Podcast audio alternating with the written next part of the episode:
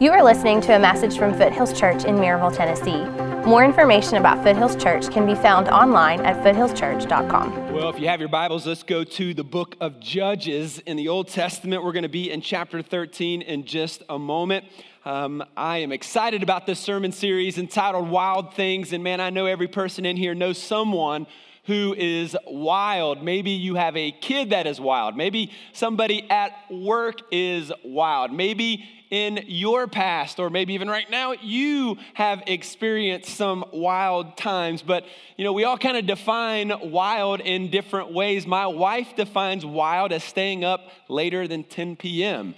That's like crazy, Trent. Are you kidding me? And so, um, the, the, the idea for us today is, is to begin to kind of wrap our minds around this concept of wild. I remember when I was a kid, one of the first recollections I have of, of doing something wild was in second grade, believe it or not. And so I had older brother and older siblings, obviously Pastor Todd, and I've got two sisters. And so uh, they were in high school, and I heard them talking about egging this house and how cool and fun it was. And so here I am, a second grader, thinking, okay, that sounds pretty good. The next day was Sunday.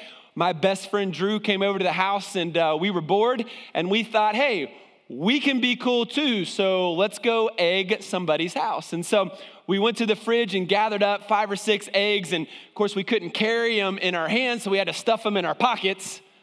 That was really smart. And we decided to go to our next door neighbor's house in broad daylight, right in the middle of a Sunday afternoon. Sounds like a great plan, right?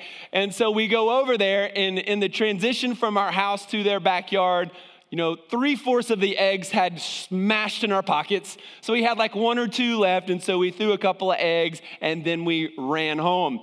We got back, we thought, man, that was pretty easy. Not only are we cool, but we're probably cooler than my brother and my sisters. And so it was a glorious day. And my friend goes back to his house and because he wasn't as, I don't know, smart or deceptive or whatever, he didn't cover his tracks and he left all those smashed eggs in his pockets. I mean, come on, man, what are you thinking? And of course, his mom found all of these smashed eggs in his pocket and she's like, Drew, why do you have all these eggs in your pocket?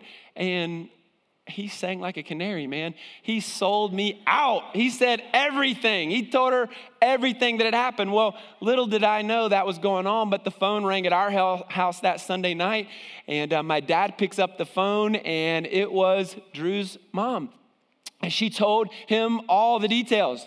So he gets off the phone. I don't know what's going on. And dad says, Hey, Trent, do you know anything about our neighbor's house getting egg today? And the faithful son that I am said, I have no idea, Dad, what you're talking about, you know? And so we sat down, and I remember watching Cheers with my dad on a Sunday night. He recorded it from Thursday night. You guys know the schedule. And by the way, who lets their second grader watch Cheers? Great move, Pastor Ron. I mean, come on, I just want to throw him under the bus for a quick second. But anyway, so we're watching Cheers, we're hanging out, and it's like the Holy Spirit starts to convict me, and I start to feel like I have done something really wrong here. I've, I've egged a, you know, I've, you know, egged a house. I'm lying to my dad, and so I finally say, "Hey, Dad." He said, "Yes, son." He said, "I said, you know, you were talking about our neighbor's house getting egged." He said, "Yes, son. Do you have something to say?" And I said, "Yeah, Dad." I think Todd did it. I'm just kidding. No, I, I confessed right then and right there. And uh, I, it, was, it was the Spirit of God. I think back on that day, and even as a young second grader, man, I had a wild soul. And the reality is, the truth is, is that every single one of us has a wild soul. It lurks within us. It wants to run free. It's the beast that wants to take over your life. This wild soul is your sinful heart. It steers your life and your behavior to the worship of self. Everyone in this room today, every person ever born, is born with a wild soul. It is corrupted by sin, it's opposed to the things of God and it only cares about self. It is totally depraved. The scripture says that there is no one righteous, no, not one. No one seeks after God. That wild soul is not just the party animal in college, it's the man who looks lustfully at a woman, and it's a woman who is envious of her neighbor. It's a second grader who lies to his father. This is our sinful, corrupt heart. And because of our wild soul, we deserve hell. We deserve punishment. We deserve death, and we deserve destruction. But God, Ephesians chapter 2, being rich in mercy, because of his great love with which he loved us, even when we were dead in our trespasses, with a wild soul, made us alive together with Christ. By grace, you have been saved. Amen? When you, by God's grace, recognize your sin and you trust in Jesus, the Spirit of God comes upon you in power, forgiving your wild soul, transforming your wild soul, and gives you the power to live and worship Jesus. Somebody in the room today needs to surrender their life to Jesus. Many of you have already done that. But even though you have surrendered your life to Jesus, here's the problem. The problem is that wild soul has a tendency to creep back into the driver's seat of your life. It tends to creep back in, causing you to make decisions based on your emotions, based on your lust, based on your pride, based on your anger. One of the writers of the New Testament, the Apostle Paul, wrote in the book of Romans that he has this desire to do what is right. He has the desire to do good, but the things that he knows he should do, he doesn't do. In fact, he does the opposite. He does what he knows he shouldn't do. How many of you ever read that passage of scripture? You're familiar with that?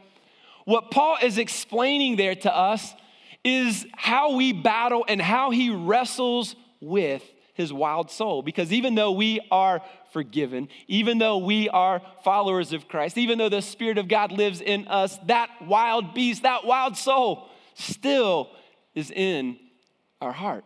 We still wrestle with sin. We've been forgiven. You're not that person anymore. You've been redeemed. You've been made new. You're a new creation. All that is true. And yet, those old tendencies, that wild soul, is not perfect. And it never will be. And so we've got to battle with that wild soul. And so for the next three weeks, we're going to learn, hopefully, the lessons from my favorite Bible character as a child. His name is Samson. He was the strongest man who ever lived, but he allowed his soul to derail God's plan for his life. And in many ways, Samson is just like you, he's just like me. Every single one of us have struggled just like he did. We have so much potential for greatness. Samson had so much potential for greatness, and yet again and again, he squanders that potential. He squanders his purpose with stupid, bad, terrible, sinful decisions. And so, in this series, we want to learn how to battle that wild soul, how to go to war with that wild soul and pursue holiness, pursue maturity, because that's what we want we want to mature in our walk with Christ, right? 1 Timothy 4 says to train yourself for godliness. Hebrews 6 1 says, Let us move beyond the elementary teachings about Christ and be taken forward to maturity. That's what we're after. I hope that's what you're pursuing. So let's start in chapter 13, verse 1. And for the next, today and for the next three weeks, we're going to look at the life of Samson. It says this in verse 1 And the people of Israel again, you might circle that word again, did what was evil in the sight of the Lord. So the Lord gave them into the hand of the Philistines for 40 years. Now let's just pause for just a second. A quick history lesson. The entire book of Judges is about the Israelite people who fall into this cycle of sin that maybe you yourself have fallen into. But essentially, they are living for God, but they fall into sin. They start worshiping idols. And then God sends a neighboring nation to come and oppress them and to come and take over. And as that happens, they experience this turmoil. Eventually, after years of this, they finally turn back to God. They seek his face, they receive forgiveness, and then they start to worship him alone. Again, But then a few years later, they fall back into their old ways, back into their sinful idol worship, and then God sends another nation to come and oppress them. And this happens over and over again, and sometimes it's 10 years or seven years. And then in this case, in chapter 13, it now comes to the point to where God says, All right, for the next 40 years, you will be oppressed by this group of people called the Philistines. Now, the Philistines it's where we get the word Palestine, so it's that area. They, uh, the, the name actually means immigrants, and so a lot of scholars believe they immigrated from Egypt into that area, and they were a vile and evil nation. They built their entire culture on invading countries, killing everyone, and taking over. They had festivals of these drinking parties that would last for days. They were extremely cruel when they would capture a town, they would mutilate and remove the genitalia from the males while they were alive, torture them, and then impale them. If anybody needs to get up and take a deep breath and walk around, I feel you. Like these are vile, godless, evil people. Verse 2 There was a certain man of Zorah, of the tribe of the Danites, whose name was Manoah not, if you have little kids, Moana, as I have called him several times this week as I've read. Anyway, his name was Manoah, and his wife was barren and had no children. Okay, pause here again. So here we have a, a, a, man by the name of Manoah. We don't know his wife's name, but they cannot have children. And I'm sure they were broken by this. I'm sure they prayed and asked God that He would bless them with a child. Barrenness in those days was the ultimate devastation. Now, obviously, it's hard in our day too, but back then, all their hope and all their future was bound up in their kids. Who's gonna take care of our farm? And how are we gonna grow this and take care of these crops? And who's gonna take care of us when we get older? It was a huge deal. But then God promises to give them a son, but not just any son, a son that would have a special and unique purpose for the nation of Israel. Let's look at verses 3. Then an angel of the Lord appeared to the woman and said to her, Behold, you are barren and have not borne children. And when I read that, I think, thanks for rubbing it in, right? I know. Thank you, angel of the Lord, for visiting me and reminding me of my pain. But he says, You shall conceive and bear a son. So here's hope. Verse 4 Therefore, be careful and drink no wine or strong drink, and eat nothing unclean. For behold, you shall conceive and bear a son. No razor shall come upon his head, for the child shall be a Nazarite to God from the womb, and he shall begin to save Israel from the hand of the Philistines. And so we learn here that not only is she going to have a son, but he has a special purpose. He's going to be a Nazarite. Now, what that simply means is that he was set apart and he was dedicated to the Lord. And, and by the way, anybody could be a Nazarite. You could, you could dedicate yourself to the Lord as a Nazarite, but most of the time it was only done you know, for a, a certain number of days, maybe 40 days or something like that for, for a short season. But for Samson, it was not a temporary dedication to God. No, he was dedicating his entire life for the purpose of delivering the Israelites from the hand of the Philistines. This was God's purpose for his life. And so this Nazarite vow meant three things. No razor would touch his head, so that means he was gonna never cut his hair. Secondly, he was not gonna drink anything from the fruit of the vine, he was not gonna drink any alcohol.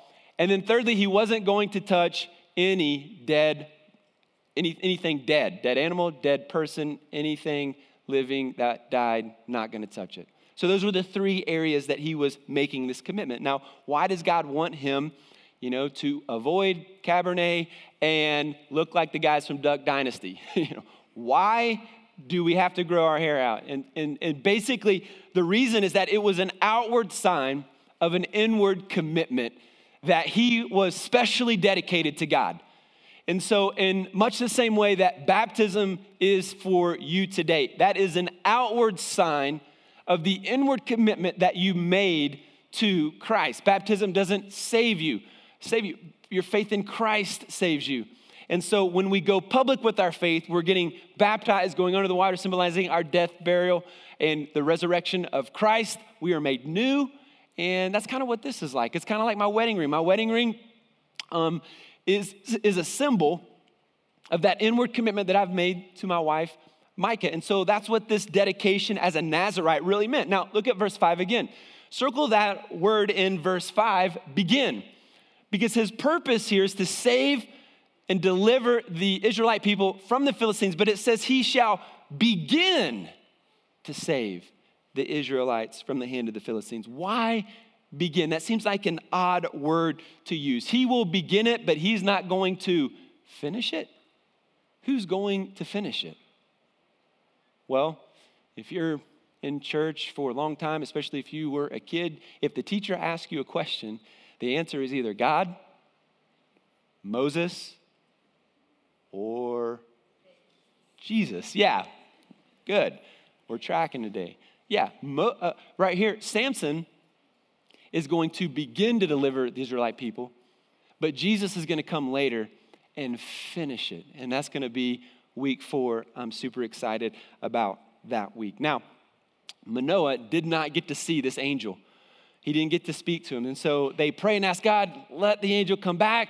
Manoah wanted to see the angel and talk to the angel, and lo and behold, God answers their prayer. So hop over to verse 12, and we're going to see this scene where now he actually gets to speak to the angel. And it says, And Manoah said to him, Now, when your words come true, what is to be the child's manner of life?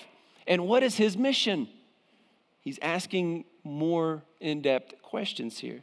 And the angel of the Lord said to Manoah, Of all that I said to the woman, let her be careful. In other words, I already said what I needed to say. Verse 14, she may not eat of anything that becomes from the vine, neither let her drink wine or strong drink or eat any unclean thing. All that I commanded her, let her observe. Manoah said to the angel of the Lord, Please let us detain you and prepare a young goat for you. And the angel of the Lord said to Manoah, If you detain me, I will not eat of your food, but if you prepare a burnt offering, then offer it to the Lord. For Manoah did not know that he was the angel of the Lord. And Manoah said, asked him another question to the angel of the Lord, What is your name? So that when your words come true, we may honor you. And the angel of the Lord said to him, Why do you ask my name? See, it is wonderful. What in the world is happening right now, right? I mean, when you read the Bible, sometimes you just kind of sit back and scratch your head and say, okay, and commentary, please. Well, luckily, that's what we're here to do. Verses 12 through 14 is, is, a, is a scene that you and I have lived. In fact, I'm living it right now. The reality is, when God is doing something in your life, you want more details, don't you? How many of you are detail oriented people? You want to know the details. God, I see what you're doing here, and I'm just gonna be honest with you, I need more details. Why are you doing this? How come this is happening? Why aren't you stepping in here? I'm praying, and I've been praying this one for a while now, Lord. It's been a minute, and you're not actually answering me. Some of you have been there. Man, I, I've been there. You, you've known my struggles, and I've shared those with you. And even today, we kind of face a, a similar struggle. My sister Tracy who was super healthy. She's 50 years old, but she looks like she's 35. She is strong, a great leader, is married, and out of the blue, we find out that she has a tumor in her lungs. And so uh, a few weeks ago, she had a portion of her lungs removed, and things are moving in the right direction now. And then she had her first round of chemo, and then out of nowhere, she catches the flu, and then she gets pneumonia, and she went to uh, intensive care, and now there's a ventilator keeping her alive, and she's been there for over a week, and the doctors say she's going to be there indefinitely. And so there's a lot of prayer, and there's a lot of questions. God, like you, you, uh, you say, ask and it will be given. Out well, I'm asking and I'm waiting. And God, I'm looking around and I'm not seeing much happen here. And I want to believe you're there, God. And I'm the pastor for crying out loud. So, God, I, I'm like, I'm, I'm like with you. I'm on your team, right? But why aren't you giving me any more details? Why aren't you explaining this? Why aren't you showing us? Why aren't you stepping in here? It just kind of feels like you're in the dark sometimes. And maybe you're here today and you're experiencing a similar situation. It's a, it's a trial, it's a difficult season, and you're like, God, where are you? And the questions that Manoah is asking here is exactly what I would be doing too. And, and, and the response from the angel of the Lord is intriguing. Look at it again in verse 18. The angel responds to the question, What's your name? What's your name? And the angel says, My name is wonderful. And if you kind of dive into that word, you would recognize and realize that it's a Hebrew word, and it's the same Hebrew word translated wonderful that's used in Isaiah chapter 9, verse 6. If you know Isaiah 9, you know that that is a prophecy of the coming Messiah. And so Isaiah 9, 6 says, For unto us a child is born, to us a son is given, and his name shall be called Wonderful. Hmm. So the angel of the Lord is giving the same name of himself as Isaiah gives to the Messiah, which means that the angel of the Lord speaking to Manoah here is Jesus. Hmm. Jesus wouldn't give any more details about his name. He wouldn't tell him his full name. He just said that his name is wonderful. Here's what I've been pressing into over the last couple of weeks, looking at this and, and camping out here a little bit in my heart is that, that I'm asking for details, I'm asking for answers, and, and there are many other areas in my life that I'm struggling, and I'm asking God for these things. And when I see this, I see that God isn't always going to give us more details, but He is going to remind us who He is.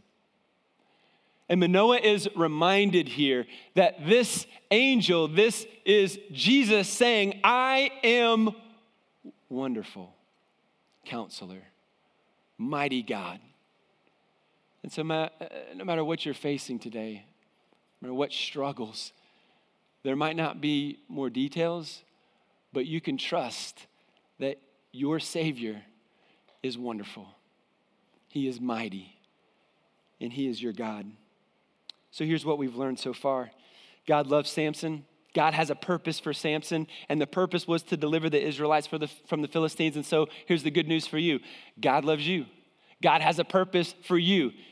It's not to deliver the Israelites from the Philistines, okay? I know that's, that's not you, right? But He does have a purpose. And so understanding that purpose and understanding what God is, is calling you to do in this life is such a valuable, if not the most important thing you'll ever do and so, understanding His love, giving your life to Him, surrendering your life to Him, receiving His forgiveness, and living for Him and discovering that purpose is paramount for you today. Samson is born, he grows, and in, if you flip over to chapter 14, we see that now he's 18, 19 years old, and we have the first like story of really just how wild his soul really is. So let's dive into verse 1 here it says Samson went down to Timnah, and at Timnah he saw one of the daughters of the Philistines. Then he came up and he told his father and mother, I saw one of the daughters of the Philistines at Timnah.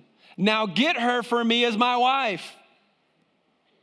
Bro, come at me like that. Verse 3 But his father and mother said to him, Is there not a woman among the daughters of your relatives? Or among all the people that you must go to take a wife from the uncircumcised Philistines, our enemies, godless. But Samson said to his father, Get her for me, for she is right in my eyes. Mm. Mm. You see, when the wild soul is winning in your heart, in your life, you're going to do two things that I want to talk about today. First of all, you're going to pursue your lust instead of your purpose. You're going to pursue your lust instead of your purpose. That's exactly what Samson is doing here. She's right in my eyes. I don't care what's right in your eyes, God. I don't care what's right in your eyes, Dad. She's right in my eyes. And the lust of his heart circumvented the purpose that God had for him. You see, in that moment, he looks at the woman and he forgets everything else. I forget about my purpose. I forget about my future. And he says, I want it and I want it now. I don't care what my God says. I don't care what my dad or my mom says. I don't care what's right. And I certainly don't care what is wise because I'm a man. I have desires and I want her. She is right in my eyes. Go get her for me. That's the wild soul talking. That's the wild soul speaking. It's within us and it, and it won't have any regard to the consequences of our decision. That lust in our heart is so strong, it is a powerful force. It will devastate your life. I want it, I have to have it. You may want the woman now, you may want the drug now, you might need the nice boat now, the thrill, the money, whatever it is. But if you aren't careful, when you want something, you'll become reckless. And that's exactly what Samson does. Now, why was it bad to marry a Philistine woman? Why was this bad? Maybe she was a good person. Certainly, I, am sure she was beautiful. What's so wrong about this? Well, a couple of things are wrong with this. First of all, God said not to marry outside of the nation of Israel. In Deuteronomy 7 3, it says, God says, You shall not intermarry with them, any people from outside countries, for they will turn your sons away from, the fo- from following me to serve other gods. So God's point is you need to marry those who have faith in Yahweh, have faith in God, because if you start intermarrying with Philistines and all these other nations, they worship other gods. There were no secular people back then who didn't worship, you know, just, I'm, not, I'm just not going to worship anything. I don't know if God exists. No, they all believe God existed. They all worshiped idols and worshiped gods. And so if you married them, then inevitably your faith would be impacted, and most definitely your children would be impacted. And so, so God says, I want to protect you from this. Now, what does this mean for us today? Now, the Old Testament is the first covenant that God makes with the people of Israel. For you and I, we live under the new covenant. Jesus comes, dies on the cross, offers us a new promise, offers us a new covenant. So we are not bound by the Old Testament. We know this, right? And yet, there is a principle here that the Apostle Paul picks up on in the New Testament that I think is paramount for us to learn today. And that is from Second Corinthians chapter 6, verse 14. And Paul says, and it teaches us that Christians should not be unequally yoked. Should not be unequally yoked. So, is it a big deal to date someone who doesn't share the same beliefs as you? Oh, oh, huge deal.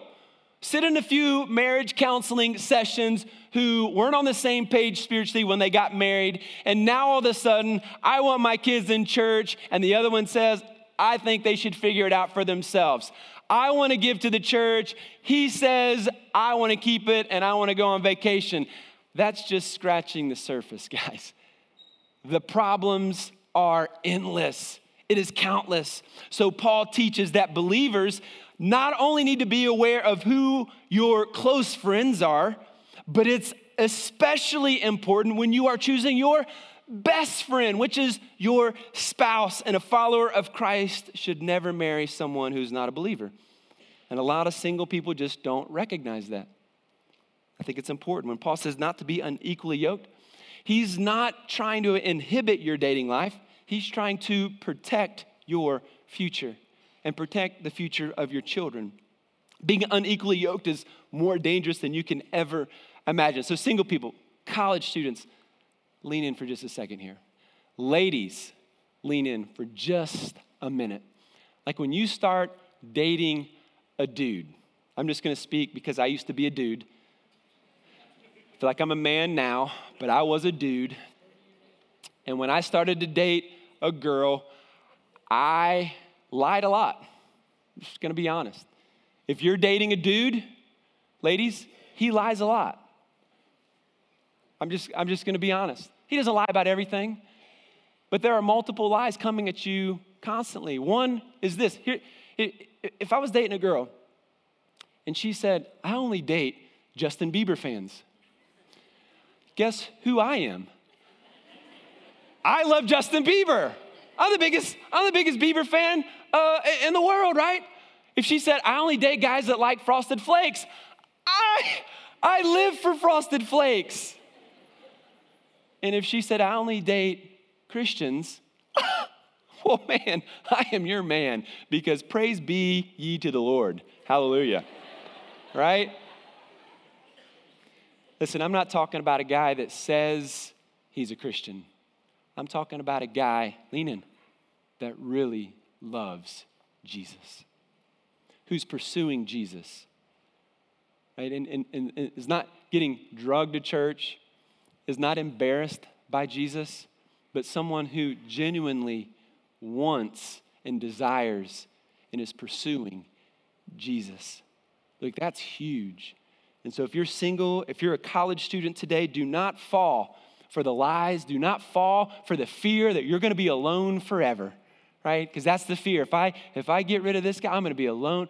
That is not true. Here's the reality. You're praying that God would send you somebody. Here's the God is more focused in and dialed in on you becoming someone instead of you finding someone. And if you'll dial into that and just become who God wants you to be today, He'll take care of the spouse and the relationship in the future. You be faithful to Him today. So God says not to do it. But then, secondly, Samson's parents say, Don't do this. Isn't there someone from the nation of Israel that you could choose and that you could marry? His parents are trying to help him see that he's making a huge mistake. They know that he is going to jeopardize his potential, and sadly, he does. If your parents see red flags, pay attention. Pay attention. Pride says, My way is better. Pride says, My way is better. Don't be like Samson and say, My way is better, and I'm not listening to anybody or God. But because of his decision to marry this woman, despite the warning from God, despite the warning from his parents, he would kill 30 men over a stupid gambling debt. He'd kill over a thousand men later. He'd burn crops and fields and devastate the harvest for this group of people. And on and on and on and on, we're going to see devastation. Now, let's look at verse 5 here. Here's the next thing that he does he's pursuing a woman that he should not marry.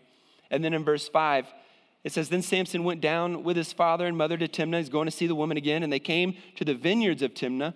And behold, a young lion came toward him roaring. Then the Spirit of the Lord rushed upon him. And although he had nothing in his hand, no weapons, he tore the lion in pieces as one tears a young goat. Now, that illustration may not work too well for us. You're not tearing goats apart regularly, but evidently it simply means that he, he dealt with the lion, all right? Suffice it to say. But he did not tell his father or his mother what he had done. Then he went down and talked with a woman, and she was, here it is, right in Samson's eyes. There it is again. So, a point to make here is that as he is as he's going to see this woman that he should not be connecting with and pursuing, he encounters this wild beast, and this lion attacks him, no weapons, and he kills it. He tears it apart. And I love how the scripture says the Spirit of the Lord came upon him. In the New Testament, when we give our life to Jesus, the Spirit lives inside of us. In the Old Testament, the Spirit did not live inside of them, the Spirit came upon them. What we have to realize is what Samson should have realized, and that is your power doesn't come from within you, it comes upon you. And so, all the self help psychobabble of our culture, just believe in yourself and dive in, and you got to believe and you know, just listen. I don't care how positive you are, I don't care how much you believe in yourself, your power is not going to come from within. Your power to overcome sin, your power to overcome your problem, your power to do anything is worthless. The only way you have any power in your life is when the Spirit of God lives inside of you and comes upon you. Now, let's keep reading. This line is going to come back to us. Verse 8 Some days he returned to take her, and he turned aside to see the carcass of the lion, and behold, there was a swarm of bees in the body of the lion and honey. He scraped it out into his hand and he went on, eating as he went. And he came to his father and mother and gave some to them, and they ate. But he did not tell them that he had scraped the honey from the carcass of the lion. Now, why didn't he tell them? Because he broke his vow. He touched a dead body, he touched the dead lion, which was exactly what he promised God he wouldn't do. Listen, when your wild soul is winning, you're gonna, you're gonna pursue lust instead of purpose. And secondly, you're gonna compromise your commitment instead of fulfilling your promise. His wild soul led him to compromise his commitment to the Lord. He rebelled against God and his purpose. And some of you have done the same thing. You've made a commitment to someone, but you broke it. You made a commitment to serve, but you didn't show up. You made a commitment to the Lord, but you broke it. Listen, this is Samson's life of a life of compromise, right? Samson wants a woman, he takes her. He gets hungry, doesn't care what his vow is, what he promised God, he takes the food and he eats. Doesn't matter if his parents remind him of God's command or not. He sees it, he takes it. Doesn't matter what his promise is because pride says, I can do what I want. And whatever I want, I get to do. That's pride. Men do it all the time. Men abandon their commitment and they throw away their marriage for a few seconds of pleasure. College guys abandon their faith for a, for a quick taste of pleasure at a party. Men have great potential to lead at home, but they're passive and they want and force their wife to discipline their kids while they simply watch TV. Some men spend hours researching just the right gun to purchase, and yet they won't spend five minutes researching the Word of God. Some men work hours, spend emotional energy, physical energy at work, spending everything they've got at work, and they won't spend an ounce of energy dating their spouse. Some men say they love the Lord, they've got so much potential, but their bondage to lust kills their potential. It's the wild soul. And like Samson, some of you have allowed your wild soul to take control. Some of you have compromised and you've beat yourself up, and, and maybe you've just stopped trying altogether. It doesn't have to be that way. If you're a follower of Christ, I want you to know that the Spirit of God lives in you, and He has given you great potential to live for Jesus. God gives you the power, it is within you to transform your heart, to transform your wild soul, to put you on the path that makes a literal difference in this world, giving you life to the fullest and a journey that you could never experience apart from His grace. Here's the great thing about God even though Samson makes terrible decisions, God still uses him to accomplish his purpose. Look at verse 4. Let's jump back up here. I want to go back to it because it's an important verse. Verse 4, he's saying that this woman is right in his eyes. So he's pursuing this woman regardless. He's going after her. It's going to happen. Verse 4 His father and mother did not know that it was from the Lord, for he was seeking an opportunity against the Philistines. What's happening here? God is saying, I'm going to use Samson's wild decisions and poor decisions for my purpose. That blows our minds. It's not like we need to run out and make dumb decisions and just say, oh, yeah, God's going to use it, God's going to bless it. that's, that's really terrible. But what God does in His sovereignty is when we make mistakes, He uses those mistakes to accomplish His sovereign purpose. God is going to judge the Philistines, and God is going to judge them using the man Samson, despite his mistakes. Listen to me. Does this not give you hope? Like what you've experienced, how you've messed up, the things that you're still struggling with today. God is still desiring to use you. Now, He ultimately wants you to turn from sin. He wants you to turn away from a life of sin and pursue Him today. And as you do that, He will bless and use everything that you've experienced for His good. Now, a couple of quick points here to apply to our life from this story. So, we've looked at what happens when the wild soul is winning, what happens when the wild soul within you is losing. The first thing that happens, you know the wild soul is losing when you pursue a relationship that honors your parents and that honors God. If you are pursuing a relationship that honors God and that honors your parents, you can be sure that, okay, the wild soul is beginning to lose in my life. I realize that many of you are already married, and so this one is like not applicable. Maybe you need to forward this to your kids, they're away at college or whatever. Use that, praise the Lord, but maybe there's a single person in the room who knows that their girlfriend or boyfriend is just simply not right for them. And their fear is that I'm gonna be alone their fear is, I'm just, I, I, this is all I can get. I don't know what your fear is or what you're struggling with.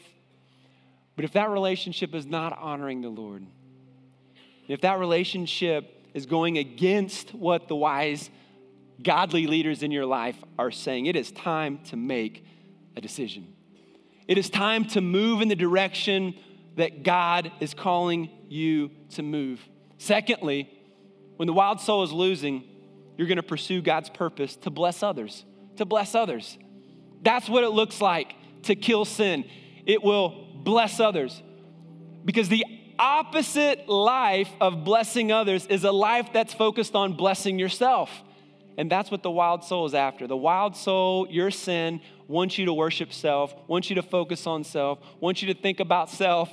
And that's the only thing that your sin really wants is to please yourself. I see it, I want it, I know what's better.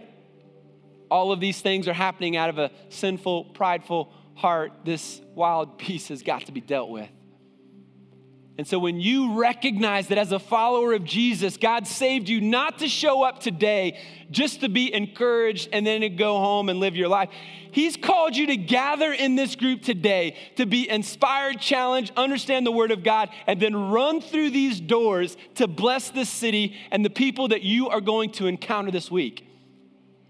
Here's the gospel. Here's what God's doing in my life. Come to church. God is awesome. I'm not embarrassed by my faith. I'm not embarrassed by Jesus. Man, I'm walking with Jesus and I am talking about Jesus. This is the life He's calling you to live. And if you are doing that, you can be sure that you are in the battle to kill sin. You're in the battle of overcoming the wild soul within you. Now, I realize in this room, there are probably some, some folks who, who would say, you know, I've never given my life to Jesus. I've never committed my life. Man, I've said a prayer, but like I've never turned a corner. I've never like surrendered my life to Jesus. And so I want to encourage those in the room who would say that's you right now to make that commitment today.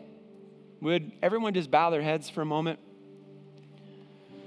Just in the quietness of this place. There are some people in the room. You are struggling in multiple areas of your life. And you would definitely say that part of the struggle is your wild soul, pride, sin in your life. But today, maybe for some time now, God has been pursuing you, and today, for whatever reasons, you're realizing that. And in this moment, you feel and sense that it is time and it is right for you to give your life to Jesus.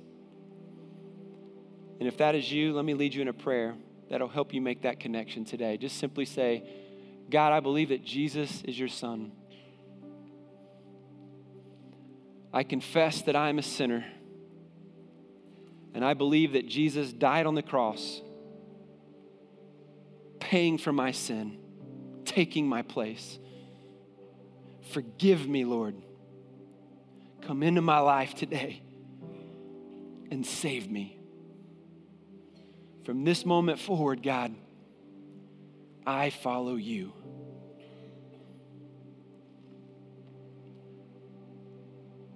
As you continue to pray and with every head bowed, is there someone in the room that would say, Trent, I just prayed that prayer? For the first time. And would you just lift up your hand and look up right at me here at the stage? Anybody at all say, Trent, that is me? Anybody at all? Anybody at all? I'm looking, I'm scanning. I see way in the back. Praise God. Anybody else? Anyone else say, man, that was me. I see you, ma'am. Praise God. Am I missing anybody else? Just wave your hand. Praise God, buddy. I see two, three. Man, would you look at me? Young man, would you look at me? At the end of this time, we're going to sing a song. And at the end, when everybody's leaving, our what we call section leaders, they've got these badges, they're all wearing the same t shirt today. Would you, before you leave, go to one of them and say, Hey, I just wanted you to know I prayed to receive Jesus? Would you, would you just let them know today? Because they want to high five you and they want to give you some encouragement. It's really important for you to tell somebody today. And so before you head out, they're going to be all over this place at the front and in the areas there. Maybe you didn't lift up your hand, you didn't look at me, but the same instruction I want to give to you today. Before you walk out, tell one of those folks, because you're entering a journey that's the greatest ride of your life, and we're here to help. Lord, as we focus on battling and overcoming this wild soul, Lord, we pray that we would walk out of here ignited and on fire to follow you and trust you with decisions, Lord, that sometimes are hard for us to make. Let's face it, they're always hard for us to make.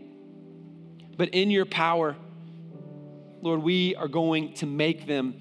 We are going to be different. We are going to be changed by the power of the Holy Spirit living within us and we walk out of here a different man, a different woman with a new determination and a new power and a new hope because we have Jesus. Speak and move in this midst, God. And we pray in the powerful name of Jesus. Amen. Hey, folks, let's praise God for those decisions that were just made here in just this moment. Thank you, Jesus. Let's, let's stand to, together and let's worship with a heart cry what God has done in our life. Thank you for listening. More information about Foothills Church can be found online at foothillschurch.com.